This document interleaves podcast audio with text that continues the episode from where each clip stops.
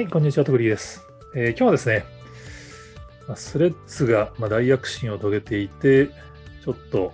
不況に立たされているマスクさんのツイッターですけれども、どうも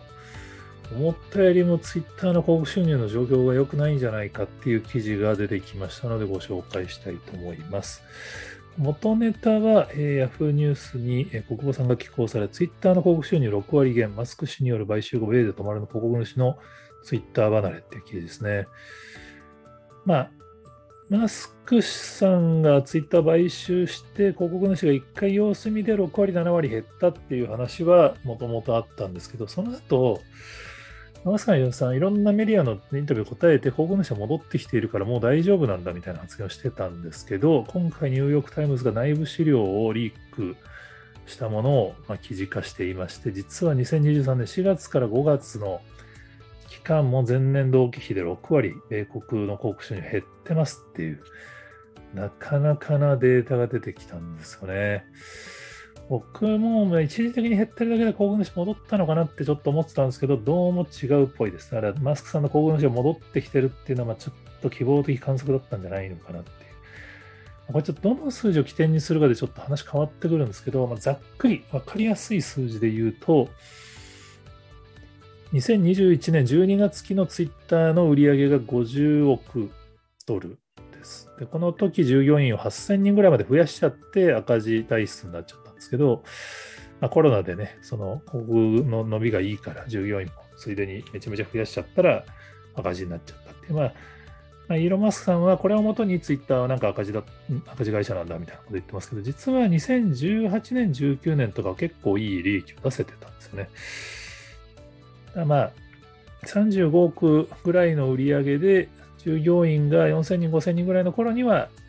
まあ、黒字だったんですけれども、まあ、8000人に増やして黒赤字になっちゃったみたいな話なんですが、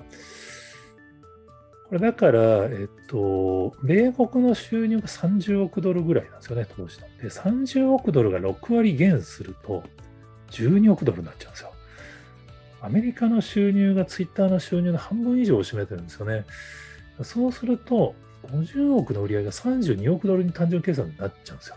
18億ドル減ですからね。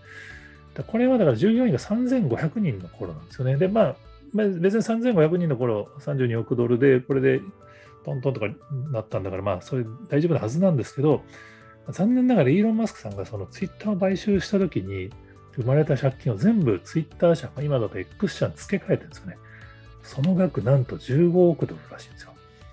これ算数をすると32億ドルの売り上げがあっても、15億ドルまず引かれるんですよ、利子で。売上17億ドルの会社になっちゃってるんですよね。17億ドルだと多分ね、も2014年ぐらいとかなんですよ。そら従業員1000人まで減らしてもお金足りないから、API も無料をやめて高額に変更して、家賃は滞納して訴訟されてれば Google クラウドも支払い止めたりして、まあ、再開したみたいですけど、みたいなのが起こってるって、これはね、ちょっと個人的に思ってたよりも相当赤字体質、まあ、財務状況がやっぱりその15億ドルの利子を付け替えたことによって、ツイッターめちゃめちゃだから高コスト体質になっちゃってるんですよね。だからもうマスクさんがその自分の資産を減らさないように買収をしようとしてるから、そうなってるんであって、まあ、その、借金上げられて全部テスラ株売ればまた話変わってくるんでしょうけど、まあ多分ね、そうはしないでしょうから、これだから利益構造としてツイッターの構造、マスク買収でめちゃめちゃ悪くなってるって話だと思うんですよね。これに対して広告10億人見えるまで入れないっていうスレッズと戦わなくちゃいけないツイッターの中の人たちの大変さっていう話なんですよね。これはね、ちょっと思ってたよりも相当大変な状況だなっても結論簡単で多分ね、もうアメリカの航空会社を戻すためにこのマスク体制じゃない体制するしかないんですよね。だからもう本当マスクさんが黙って、ヤッカリーノさん、まあ、ヤカリーノさんは米国におけるその広告主の信頼厚いみたいですね。カリナさんに任せるべきだと思うんですけど、多分マスクさんはその感覚ないからスティーブン・キングとかのやつに絡んだりとかまだしてますからね。それがまたメディアで取り上げられちゃったりしてるんで。まあ、数日前にあのイーロン・マスクさんが急にどうもありがとうございますっていうこう日本のコミュニティノート運用を日本語で投稿するっていうのは、これがあの日本のメディアで取り上げられてましたけど、これは気持ちわかりますね。日本、多分日本の広告収入そんなに言うほど下がってないんだと思うんですよね。アメリカ6割減ですから、日本の広告主別にそこまでこのツイッターのアメリカにおけるこう右左問題みたいなのあんまり日本だとピンとこない人が多いと思うんで、そんなに広告減ってる感じしないんですから、イーロン・マスクさんがしたら本当日本広告市場が多分頼みの綱みたいな感じになってる可能性があって、わざわざ日本語で投稿したってこじゃないかなっていうふうにすら見えてくるっていう。これだから接続制限問題とかも多分、まあそのスパム対策はあるんでしょうけど、ひょっとしたらやっぱ Google クラウド止め、支払い止めたりした関係で、なんかそのサーバーの負荷対策で、本当はもっと高度なことをやるべきなんだけど、エンジニアの手数が足らなくて、とりあえず接続制限ってシンプルな形でやらざるを得なかったっていう、結構この資金状態が延期をしているトラブルだとすると結構長引いちゃうんじゃないかなっていう。いや、ツイッターね、本当頑張ってほしいんですけど、ちょっととりあえずマスクさん黙って役割のさんに本当はバトンを渡してほしいなっていう。